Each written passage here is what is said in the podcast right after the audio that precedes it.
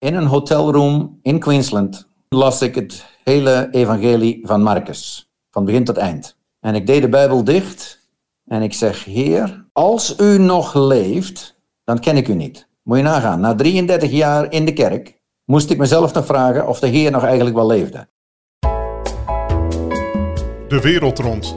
In deze podcast spreek ik, Gerard Adriaanse, met zendelingen over hun leven en werk, hun wel en wee en wat hen beweegt. Rudy Rapp werd geboren in Nederland, maar woont inmiddels alweer ruim 40 jaar in Australië, waar hij een gezond bedrijf leidde.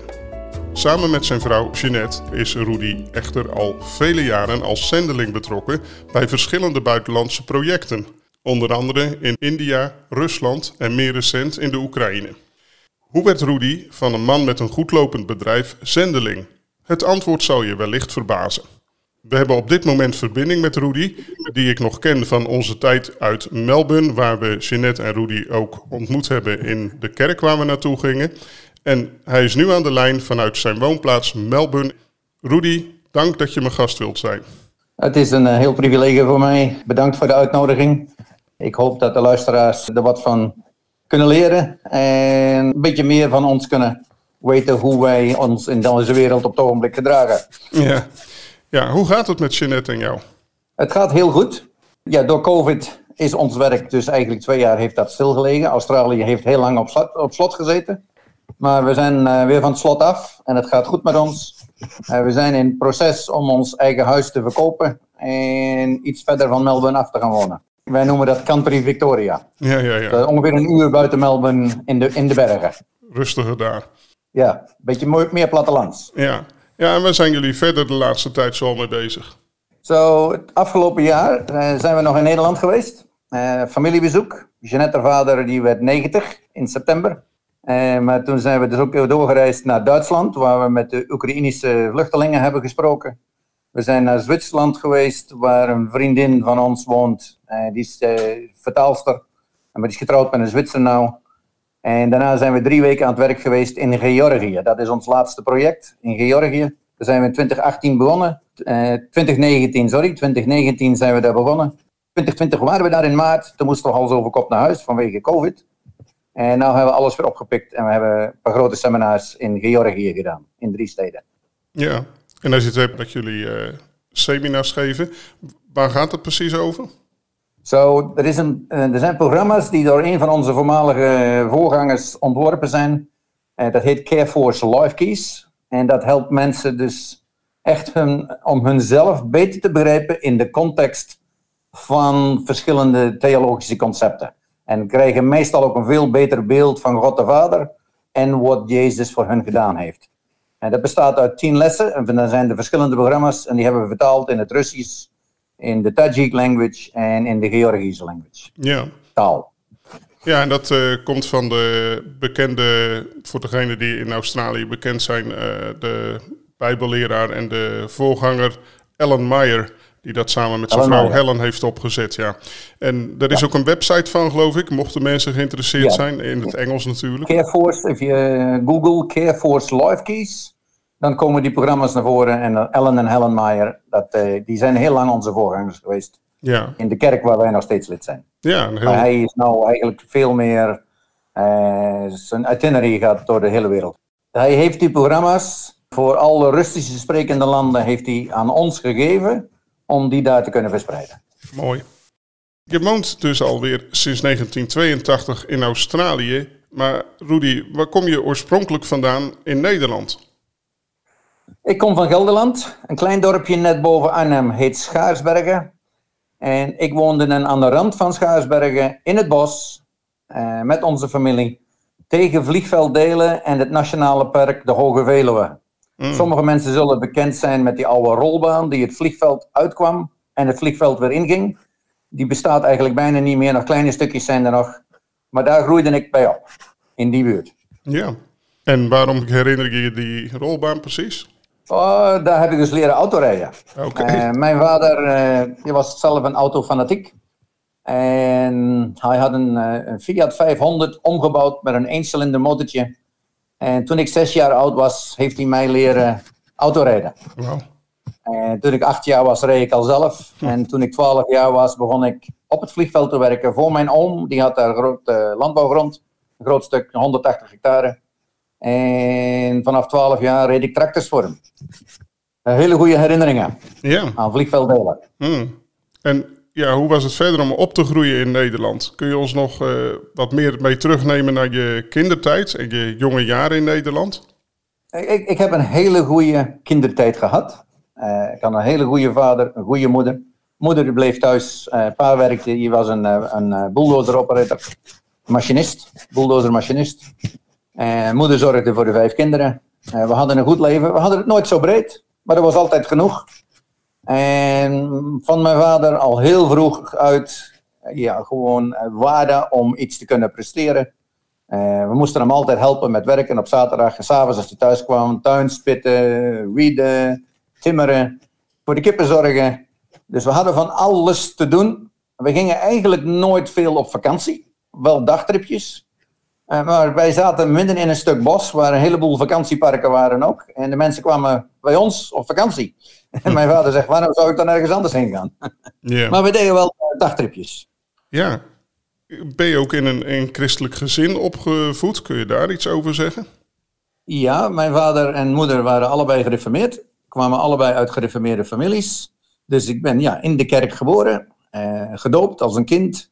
Iedere zondag gingen wij naar de kerk. Dat is maar heel zelden dat dat overgeslagen werd.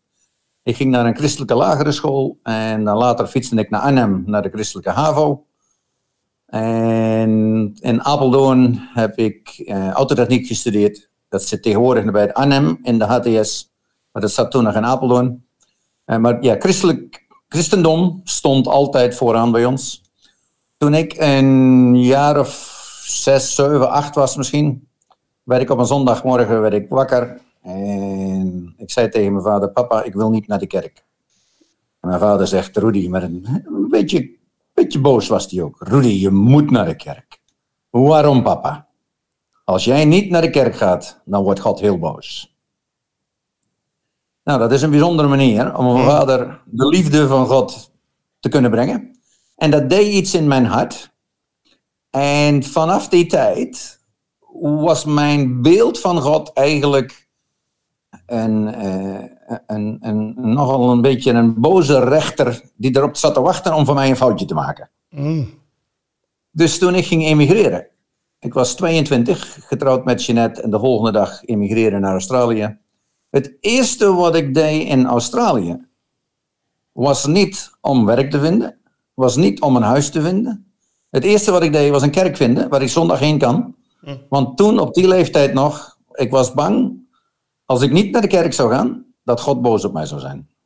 Maar dat is ook wel veranderd. Oh, zeker weten. Dat hele beeld van God is helemaal veranderd. Ja, maar dat komen we nog, uh, daar komen we nog over te spreken volgens mij. Ja. Je leerde Jeanette kennen voordat je dus naar Australië ging. Eh, hoe leerde je haar kennen? Dus uh, vanuit de kerk uh, waren er een heleboel mensen, en vanuit de school ook, uh, een heleboel mensen en kennissen van ons eh, waar de jongelui dus allemaal bij de CPA hoorden, de Christelijke Plattelandsjongeren. Dus ik zat bij de divisie van Arnhem. En Jeannette, die ging met Wageningen mee. Dus er was er een keer, ik denk het was een sportdag in Elburg. En daar waren allemaal verschillende verenigingen van de CPA bij elkaar. En dat was feest na de sportdag. En uh, ja, zij viel mij op, was een, een leuk aardig meisje. En contact gemaakt vroeg of ze met me dansen wilde. En toen vroeg ik of ze naar huis mocht brengen. En dat vond ze goed.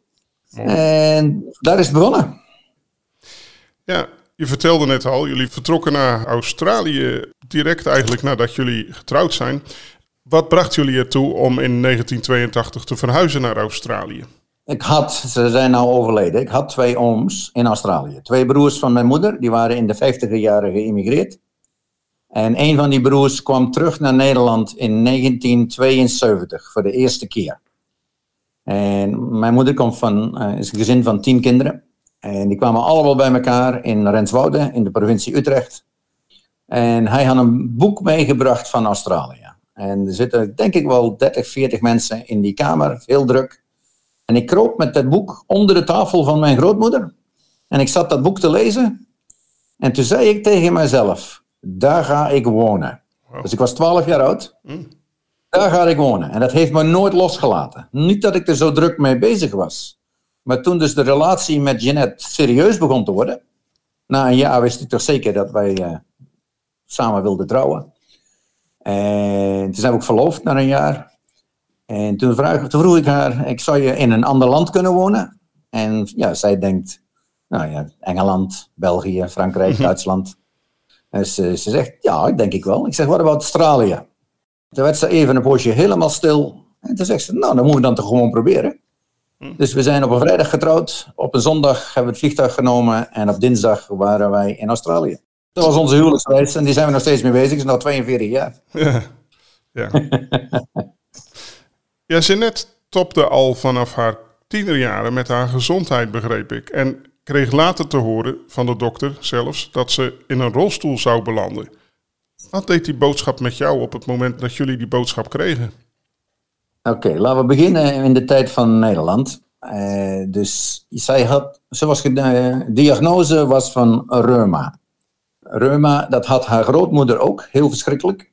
En ze was 14 jaar en toen was ze, de diagnose kwam. Dus heel lang heeft dat geduurd voordat de diagnose kwam, omdat het op die leeftijd eigenlijk weinig voorkomt. En maar het werd uiteindelijk geconstateerd. En toen ik Jeanette leerde kennen, toen was zij 19, ik was 18.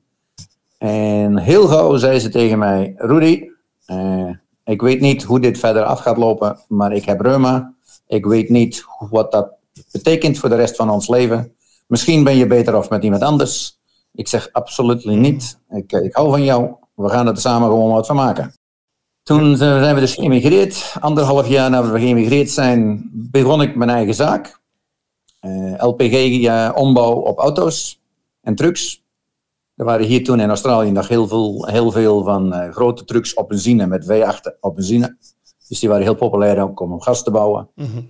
En gedurende die periode hadden we onze drie kinderen.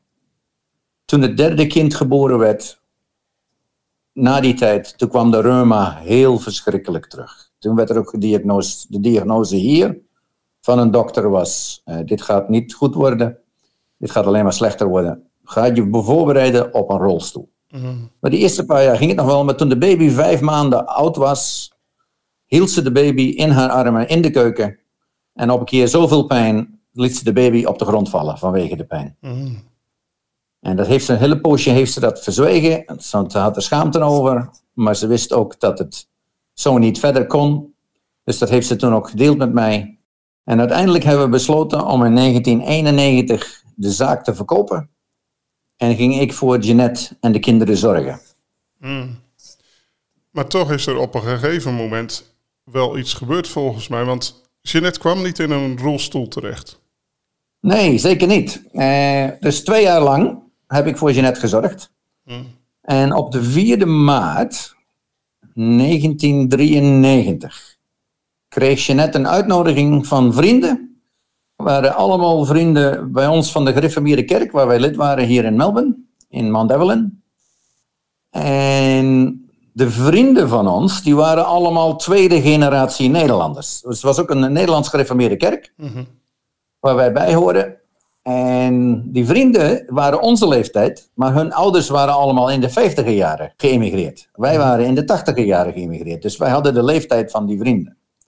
En die zaten echt te zoeken van, wat is er nog meer aan christendom dan wat ze bij ons in de kerk aangeven?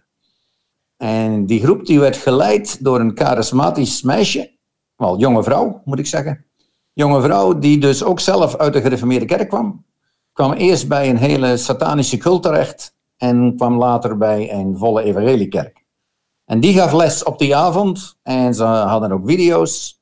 En die avond werd heel laat. Het was eh, ah, ongeveer 12 uur, want een van de jongens die zegt, hey, ik moet morgen om 7 uur beginnen, ik heb een eigen zaak, ik ga naar huis. Ik was niet op die avond, ik zorgde voor de kinderen. Jeanette kon nog wel autorijden, ging nog net in een automaat. Handgeschakeld ging niet meer. En om 12 uur ging iedereen naar de, de gang. En schoenen aan en jassen aan. En in één keer zegt er iemand: Jeanette heeft zoveel pijn. Waarom bidden we niet voor haar?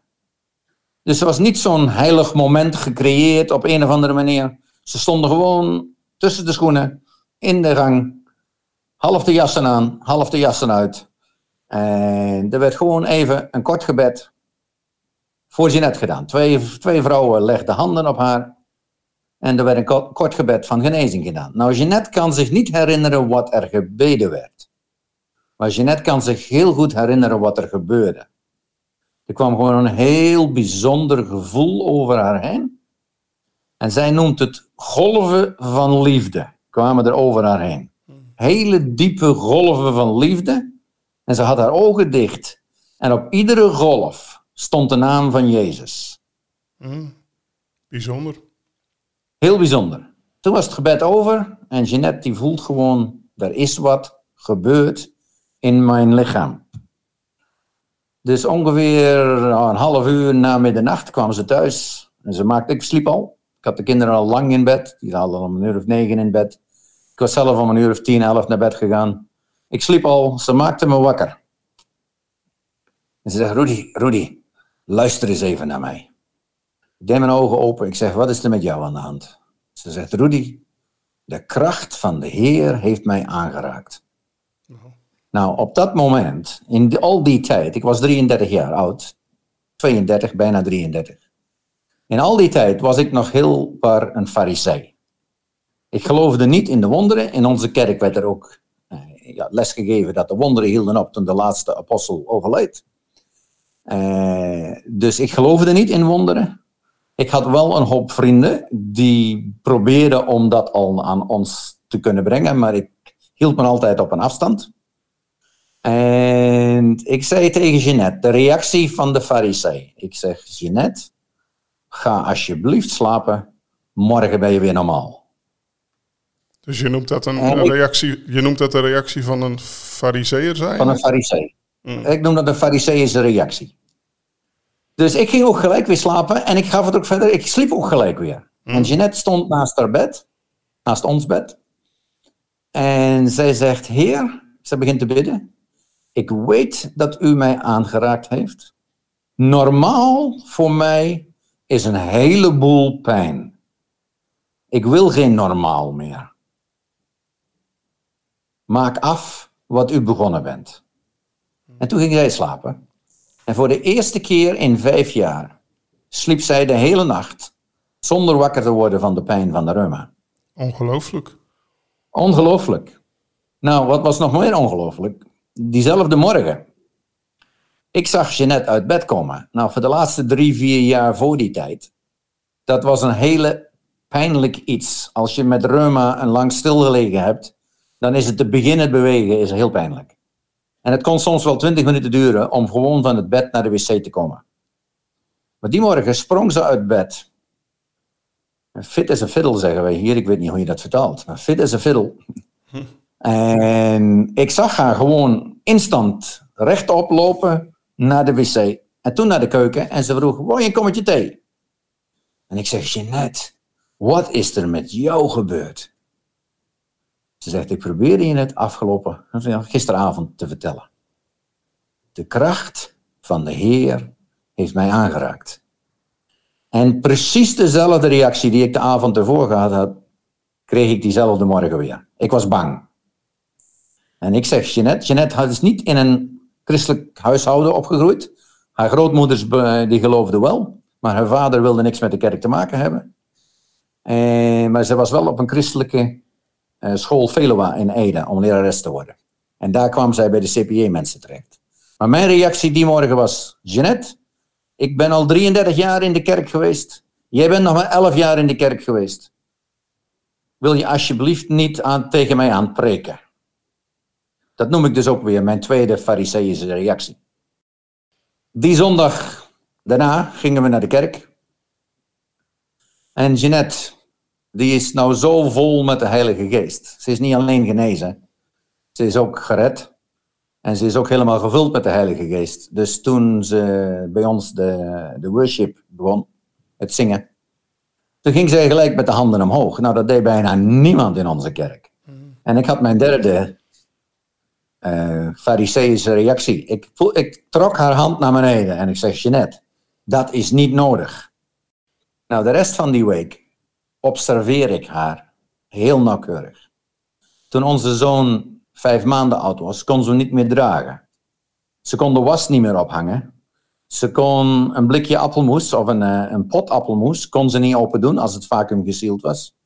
En al die dingen die ik in het huis had veranderd om aan te passen aan haar reuma, dat was allemaal niet meer nodig. Ze pakte nou die vijf, die, die, onze vijf maanden zoon was nou inmiddels vijf jaar oud. Ze pakt hem op en ze beurt hem helemaal op tot het plafond.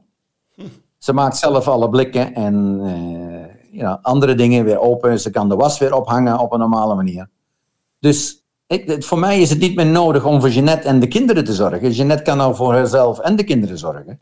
Maar ondertussen heb ik ook geen zaak meer. Die had ik verkocht om voor Jeannette te zorgen. Ja. Dus nu heb ik een heleboel tijd om te lezen en te denken. Dus ik begon de Bijbel te lezen op een hele nieuwe manier. Ik had de Bijbel al vaak gelezen. Ik wist de Bijbel bijna helemaal. Die werd, mijn moeder had hem altijd voorgelezen. Ieder jaar las ze wel een keer door de hele Bijbel heen. Maar nu begon ik toch steeds meer vragen te stellen. En ongeveer zes weken nadat je net genezen is. Haar vingers waren helemaal krom, die staan nou weer recht. Zes weken nadat ze genezen is, in een hotelroom in Queensland, las ik een boek en dat sprak me heel baar aan. En toen las ik het hele evangelie van Marcus, van begin tot eind. En ik deed de Bijbel dicht en ik zeg, Heer, als u nog leeft, dan ken ik u niet. Moet je nagaan, na 33 jaar in de kerk moest ik mezelf nog vragen of de Heer nog eigenlijk wel leefde. Uh dus ik zeg, Heer, als u leeft, dan ken ik u niet. En mijn tweede vraag was, Heer, als u mijn vrouw genezen heeft, dan ken ik u niet. Maar ik wil u kennen. Op dat moment, in die hotelkamer, de Heilige Geest kwam helemaal over me heen. Ik begon te huilen als een kleine baby. En deze farisee was opnieuw wedergeboren. Wauw, ja, dat is heel bijzonder. Ja, dus dat ja, was binnen zes weken. En ik, sinds die tijd heb ik gedacht, you know, eh, je kunt op een, een of andere volle evangelische tv-show kijken. En je kunt de televisie uitzetten en zeggen, ja, daar klopt niks van, dat kan niet, dat kan niet waar zijn.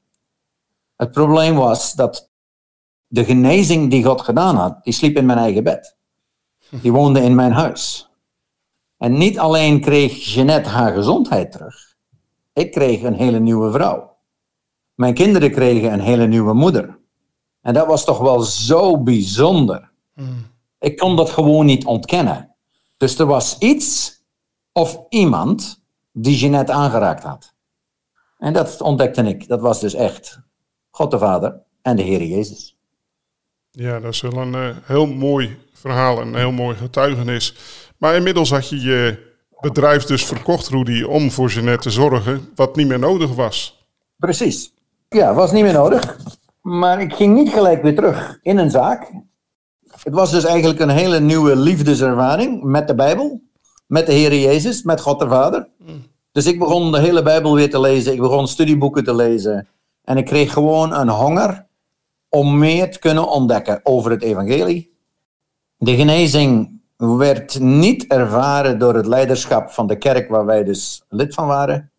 Dus wij, uh, ja, in principe moesten we gewoon van kerk veranderen, maar ook voor onze eigen geestelijke gezondheid. Denk, was dat, denk ik was dat gewoon nodig. En omdat we dus een zaak hadden, en wij hadden een specialist eh, bedrijf, heel veel mensen van een vrij grote evangelische, volle evangelie gemeente, waren klanten van ons.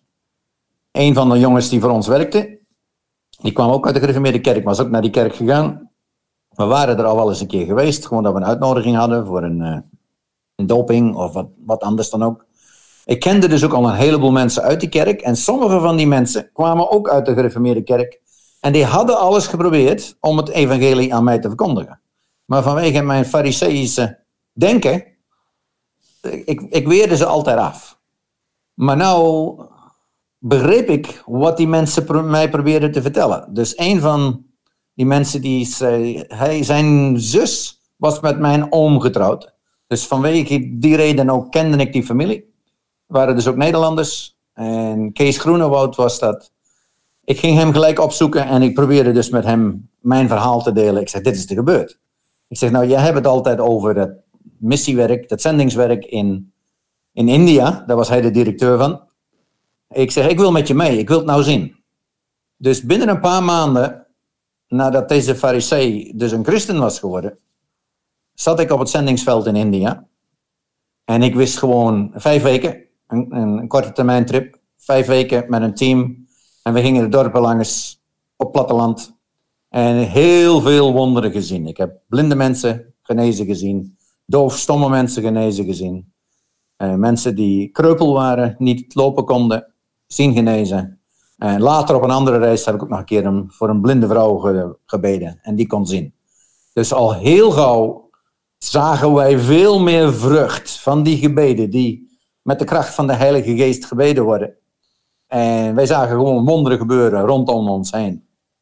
Ook hier in Australië, ook hele mooie dingen gezien. Dus in één keer zat het zendingswerk gewoon in mijn bloed. Ja. En hoe zijn jullie toen uiteindelijk dan fulltime zendeling geworden? Omdat ik dus, wat ik noemde, die liefde voor het woord van God. Begon dus eerst zelf studeren. Toen in de Nieuwe Kerk, dat deed ze een theologieklas. Ook Ellen Meyer deed die. Diezelfde van die Life Keys programs. Ja. Die gaf een theologieles iedere donderdagmorgen. Omdat ik nog geen werk had, ging ik daar graag naartoe en ik leerde veel meer. Maar ik zat wel, ik werd nog steeds een goede Calvinistische opbrenging. Dus ik zat wel weer daarna te denken om een zaak te beginnen. En het was ons uh, huwelijksdatum en ik, uh, ik, had een oppas voor de kinderen verzorgd. En toen gingen Jeanette en ik samen naar een restaurant, ongeveer twee jaar nadat, we, nadat Jeanette genezen was. En ik zeg tegen Jeanette, ik heb nou jaren niet gewerkt, je bent al twee jaar beter. Uh, het is tijd dat ik een nieuwe zaak ga beginnen. En Jeanette, die barst uit in de tranen, midden in het restaurant. En ze zegt, Rudy, heb jij die stem van God niet gehoord? Ik zeg, welke stem? Ze zegt, kan ik jou niet vertellen. Daar moet je zelf over gaan bidden. Dus ik ben gaan bidden en vasten. En ik zeg, Heer, wat is voor de toekomst? Wat heeft u aan Jeanette verteld? En heel gauw werd het mij duidelijk dat ik mij moest aangeven als een vrijwilliger bij onze kerk. En op dezelfde moment ook een volledige studie op een bijbelschool te beginnen. Een volle evangelie bijbelschool hier in Melbourne. Dus heb ik drie jaar voor de kerk gewerkt met het bouwproject. En in die drie jaar heb ik dus ook een diploma in ministry afgewerkt. En toen, dat was 1995, 96 en 97. En in 96 kwamen er van alle soorten verhalen van Rusland. Uh, ook missionarissen die daar gewerkt hadden, die kwamen bij ons hier in de, in de Yarra Valley, waar wij wonen. Die kwamen hier bij verschillende kerken op bezoek. Ook een Nederlander, die ook in Rusland werkte. En ik kreeg steeds meer belangstelling voor wat er in Rusland aan het gebeuren was. Dus aan het eind van 1996 vroeg ik aan Jeanette, mag ik een paar weken naar Rusland toe? Ik wil gewoon horen en zien wat God zegt. Dat vond ze goed. Dus ik ben eerst naar India geweest, bij halverwege. Toen even naar Nederland een week. En toen ben ik drie weken naar Rusland geweest. Eerst in Moskou en toen in Sint-Petersburg. En in Sint-Petersburg, twee uur s'nachts, een hele bijzondere ervaring met de Heilige Geest gehad. Ik sliep bij drie Nederlanders in een flatje. Die Nederlanders werkten voor OM. En midden in de nacht hoorde ik een song. En die kan ik alleen, ik weet niet hoe die vertalen in het Nederlands, maar de meeste mensen zullen dit begrijpen. De song komt uit Amerika. He's riding on a white horse. He's got a sword in his hand, fire in his eyes. He's calling out to you and me, will you ride with me? En ik word wakker met de andere woorden van die song. He says, will you ride with me in Russia? En ik schrok wakker en ik sprong van die bank af. Ik sliep op een bank in de, in de woonkamer. Ik sprong van de bank af en ik zeg, ja heer, ik wil u hier dienen. Twee dagen later belde ik Jeanette, die was met de kinderen in Australië. En Jeanette zegt, wij gaan naar Rusland, of niet? Ik zeg, waarom zeg je dat? Ze zegt, nou, ik heb een ervaring gehad met de Heilige Geest. Toen hebben we de tijdverschil uitgewerkt en precies, op precies dezelfde tijd dat hij tegen mij sprak, sprak hij ook met Jeanette. Tegen de tijd dat ik thuis kwam, was Jeanette de kinderen aan het voorbereiden, omdat wij in Rusland zouden gaan wonen. En daar hebben we toen twee jaar fulltime hebben we daar in Rusland gewoond. In Sint-Petersburg één jaar en het tweede jaar in Peterhof, waar we een hele nieuwe bijbelschool begonnen. En had dat ook weer eh, te maken met die life keys? Uh, niet zoveel, wel wat. Ellen Meyer kwam ook naar die bijbelschool om les te geven. Dus die de eerste bijbelschool, dat eerste jaar in Sint-Petersburg. Omdat er dus eigenlijk zo heel veel uh, revival, opwekking was geweest in Rusland. Waren er een heleboel voorgangers die maar heel weinig opleiding hadden. Theologische opleiding. Ze werden er gewoon ingegooid. Maar het probleem voor die voorgangers was, die konden niet twee of drie jaar naar de bijbelschool gaan. Want dan stort de kerk weer in elkaar. Tuurlijk. Dus die voorgangers die kwamen vier dagen in de maand kwamen ze naar Sint-Petersburg toe, over heel Rusland heen. Vier dagen in de maand kwamen ze en dan gingen ze weer terug naar huis en in die vier dagen werd, er les gegeven. En toen, Ellen Meyer werd ook uitgenodigd om les te geven en die ging over die life keys. En toen werd er tegen ons gezegd door de vertaler, zoiets hebben we hier nog nooit gehoord, maar dat hebben onze mensen nodig. Dus toen zijn ja, de eerste elementen zijn daarvoor gelegd voor een vertaling eerste vertaling die werd kwijtgeraakt in de computer. Die vrouw die gaf het op. Uh, later zijn we dan weer verder gegaan. Dus we deden er wel wat experimenten mee in de eerste paar jaar, maar we waren eigenlijk veel drukker met die voorbereidende scholen, op waar bepaalde onderwerpen gewoon gebracht moesten worden. Daar was dus een curriculum voor gemaakt en daar moesten wij ons aan houden. Ja, en eh, hebben jullie dus zelf die scholen opgezet of was dat iets wat al nee, bestond? die school die, eh, die was opgezet door De Brug in Nederland. Ah, oké, ja organisatie De Brug. En wij werkten toen, die twee jaar hebben wij voor De Brug gewerkt. Oké. Tweede jaar, wij waren toen voor, een, uh, voor de kerstmis in 98, waren wij in Nederland om dus te bespreken wat er het volgende jaar zou gebeuren. En toen had De Brug een hele nieuwe visie om een fulltime bijbelschool te doen. En toen hebben wij een groot huis gehuurd buiten Sint-Petersburg in Peterhof. Had vier etages. En Jeanette en ik werden de house parents. En de huishoudens. En we gaven dus ook les. En onze kinderen hadden ook les in datzelfde gebouw. Jeanette gaf gewoon thuisles. Homeschooling. En de studenten kwamen daar en we deden ook speciale seminars daar. En het was gewoon een hele goede tijd. En die school hebben wij toen overgedragen aan een voorganger, die ook in Rusland zelf op die school gezeten had. Op die, op die eerdere school. En ook een stel dat op die school gestudeerd heeft. Die met z'n drieën gingen hun de, uh, de school leiden toen wij teruggingen naar Australië. Ja, ja. Ja, later zijn jullie ook naar andere landen gegaan. Maar met de invasie van Rusland in de Oekraïne besloten jullie ook Oekraïners te helpen. Ook in Melbourne zelf vertelde je me. Hoe proberen jullie bij te dragen aan het geven van hulp aan de Oekraïnse bevolking? Ja, we hebben van 1997 tot 2018 hebben wij in Rusland gewerkt. Van 2004 tot aan het heden werken wij ook nog in de Oekraïne. Dus we hebben in allebei de landen heel veel vrienden.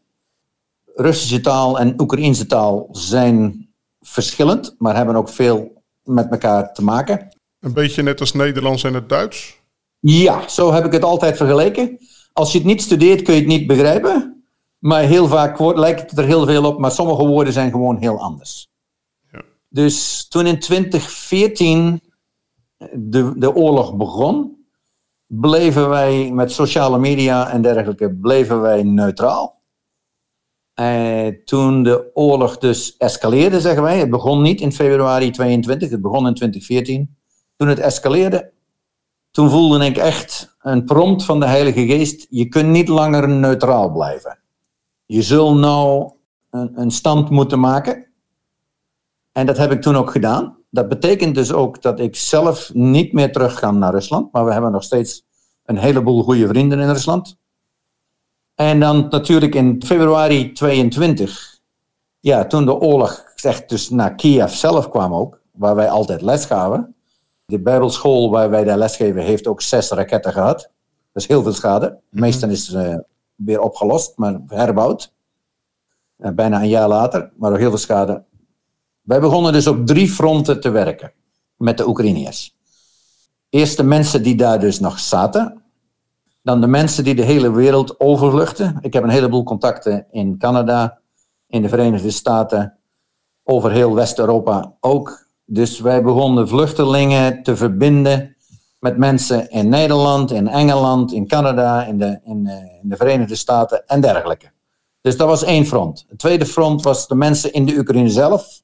En het derde front was dat bij de duizenden Oekraïners kwamen ook hier naar Melbourne of naar Australië toe. Er zitten er ongeveer 3000 in Melbourne. En wij werken samen met twee Russische kerken hier in Melbourne. En daar helpen wij dus met de eerste opvang. Uh, mensen onderbrengen in huizen bij andere families. En dan later kunnen ze soms wat huren. Dan moeten ze meubels hebben, koelkasten en dergelijke.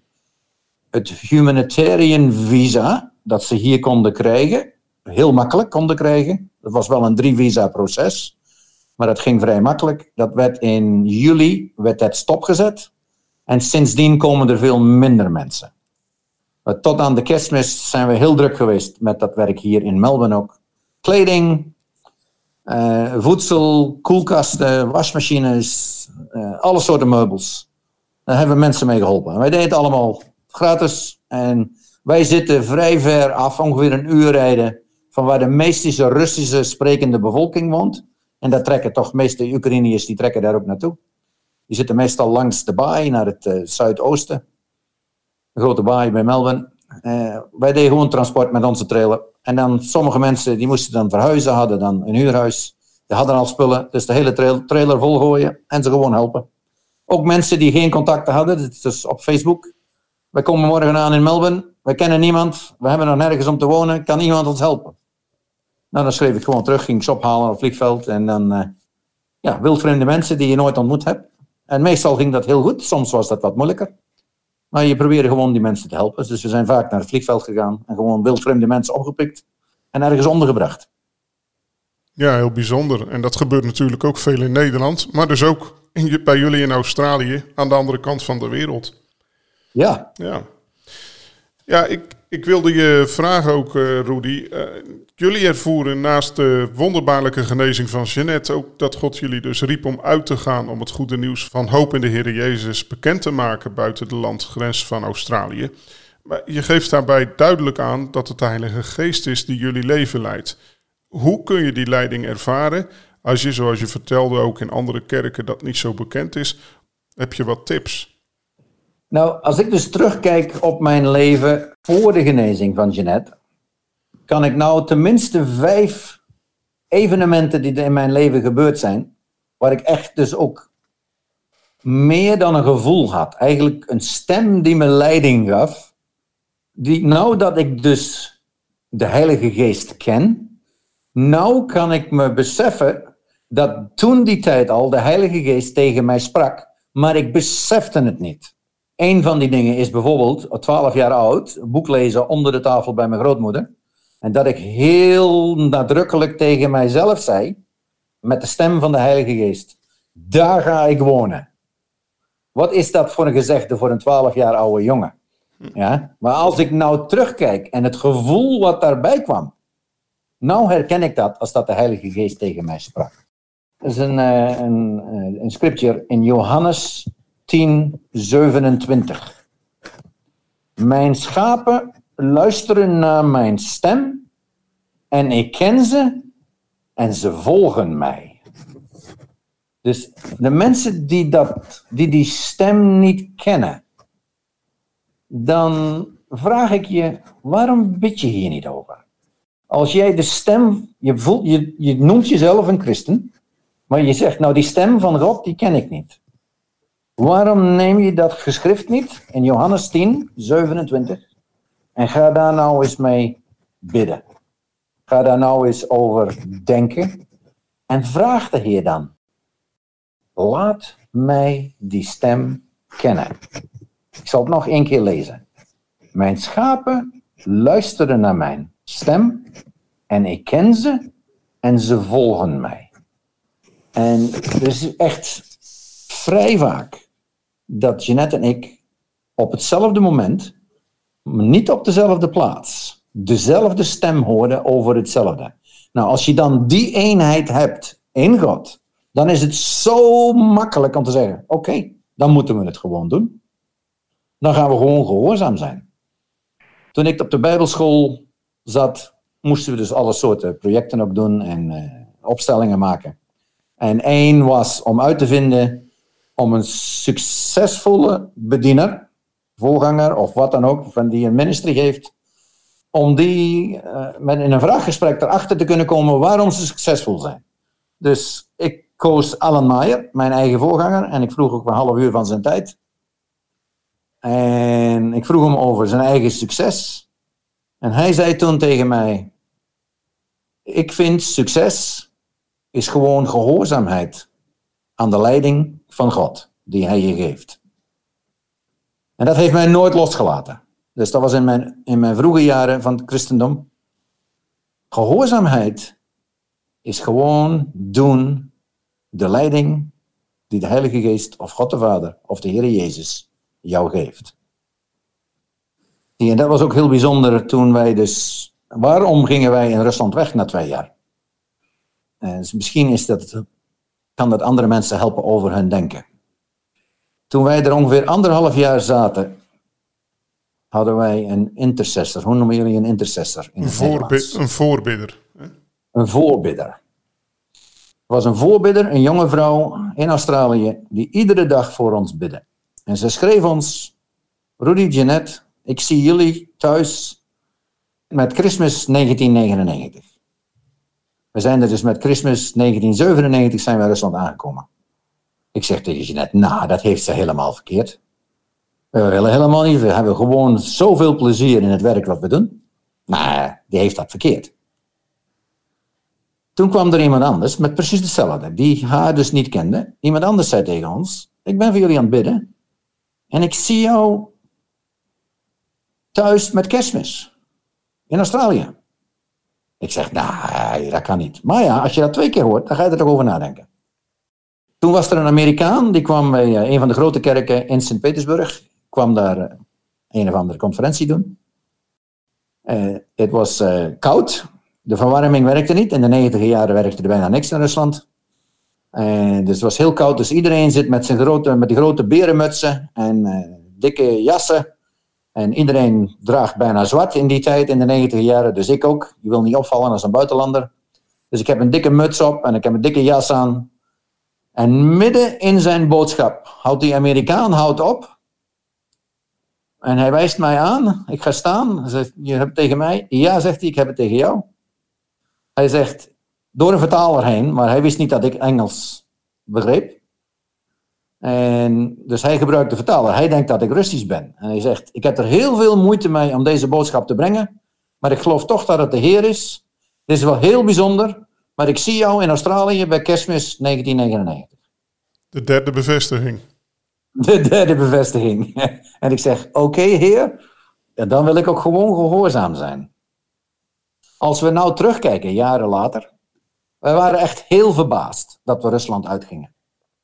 Maar tegen in die tijd, in, in, in 97, 98, 99, hadden wij eigenlijk maar één visie. Er was één kerk en één bijbelschool. In één stad. Dat was onze visie. Voor de brug te helpen.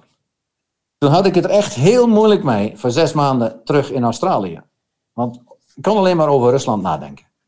In die tijd werkten we weer in India voor de missie in onze kerk, hier in, in Melbourne.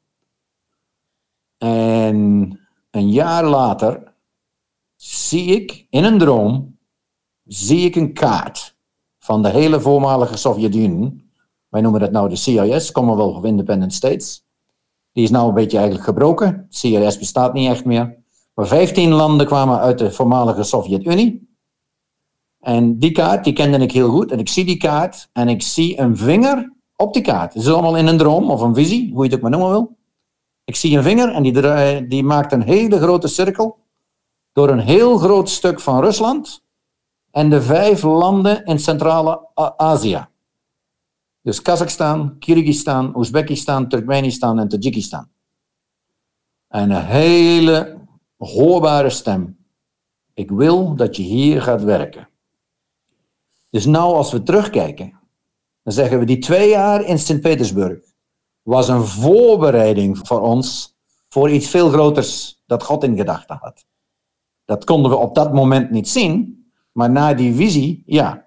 Dus toen vroeg ik toestemming van onze kerk om op te houden met het werk in India en ons te reorganiseren, niet alleen op Rusland, maar op zes landen.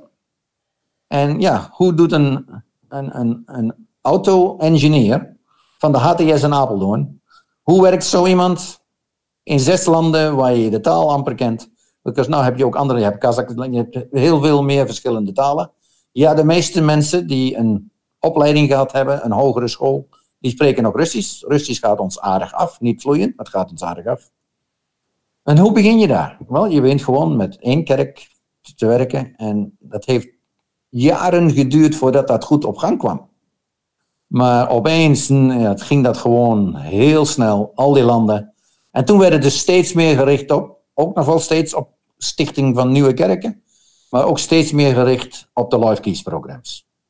En tegenwoordig wat we doen is 80% is, is Life Keys. Ja. Dus Rudy, we hebben het dus over het horen van de stem van de Heer.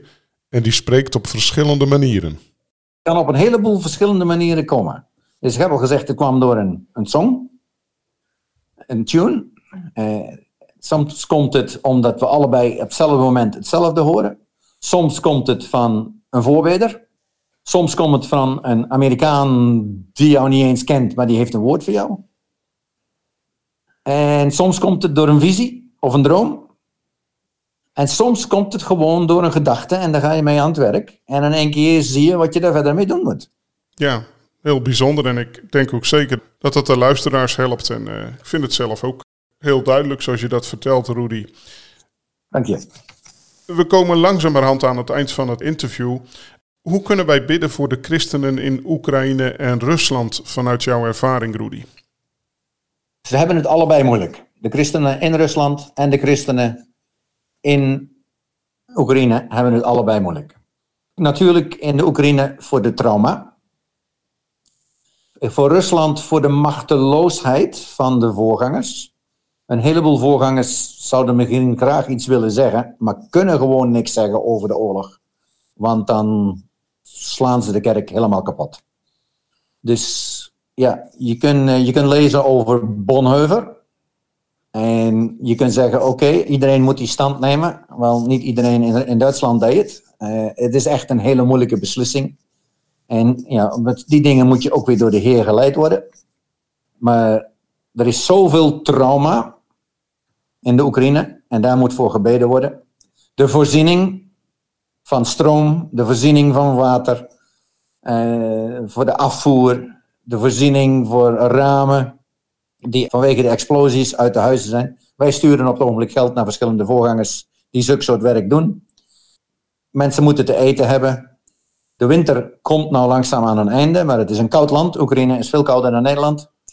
Uh, dus ja, die mensen hebben het. Als je geen verwarming hebt, dan is het echt heel moeilijk om daar te wonen. Ja, dus zeker hebben ze ons gebed en waar, waar mogelijk ook onze hulp nodig. Ja, en een ander eh, gebied van gebed is een heleboel families. Die zitten dus niet meer bij elkaar. Als een man uh, minder dan drie kinderen heeft, mag hij het land niet uit. Dus de vrouw en de kinderen zitten in het buitenland. Die man zit in de Oekraïne. Als dat jaren gaat duren, wat gaat er met zo'n huwelijk gebeuren? Mm. Dus bid voor zulke mensen. Uh, we hebben hier een vrouw met twee kinderen, heel veel geholpen. Haar man woonde in Kiev. Zij kwam aan het begin, in maart, april. Uh, ik zag ook een, uh, een kreet van help me. Ja, dus Jeanette en ik zijn haar gaan helpen. Na zes maanden hier in Australië, ze zegt, ik kan, ik kan dit niet meer langer doen. Ik ga terug. En ze is teruggegaan naar de Oekraïne. Mm. Dus ze woont in Kiev met haar man en haar twee zoons. Als er, er zijn nou dus berichten van een nieuwe invasie misschien naar Kiev toe, dan zijn die levens weer in gevaar. Ja, wat gaat er met zulke families gebeuren als ze jaren niet bij elkaar zijn? Dat is echt heel moeilijk. Ja. Bid daarvoor. Ja, het is een hele moeilijke situatie en ook moeilijk te voorspellen hoe dit ja, allemaal verder gaat. Maar het lijkt er niet op dat het op de korte termijn tot een oplossing komt. Ik denk het ook niet. Nee. Nou, heel hartelijk bedankt voor al je informatie, uh, Rudy. Uh, hoe kunnen luisteraars van jullie leven en werk op de hoogte blijven? Heb je een website of heb je een nieuwsbrief we hebben die je Website, maar we hebben wel brieven die we versturen en dat gaat per e-mail. Dus het is rudy.rap.gmail.com. Ik zal het even spellen. R-O-E-D-I-E dot R-A-P at apenstaatje gmail.com. Ja. Dus mensen mij een berichtje sturen en zeggen we staan graag op jouw lijst, dan doe ik ze bij de groepen. Prima. En hoe kunnen we voor jullie bidden, Rudy? Uh, wij moeten wisdom, wijsheid hebben hoe wij verder gaan met de Oekraïne. Uh, gaan we er zelf ook heen? Verschillende vrienden van ons zijn erheen geweest. Een heleboel politici zijn er natuurlijk geweest. We zijn ook zelf aan het bidden, gaan wij daar ook weer na naartoe? Uh, maar ook ons werk in Georgië moet doorgaan. Dus bid dat wij helder de stem van de Heer kunnen horen. Hoe wij verder gaan in al die landen. Wij willen ook graag weer terug naar Centraal-Azië. Daar zijn we ook nog steeds bezig. Vanwege COVID lag dat dus ook stil. Maar we willen daar ook weer graag naartoe. Dus uh, als mensen daarvoor bidden willen, dan wordt dat zeer op prijs gesteld. Ja, nou duidelijk. Dankjewel Rudy. In de wereld rond hoorden we vandaag hoe Rudy God op een nieuwe manier leerde kennen als een liefdevolle vader en door het wonder van genezing wat zijn vrouw meemaakte, fulltime God ging dienen als zendeling.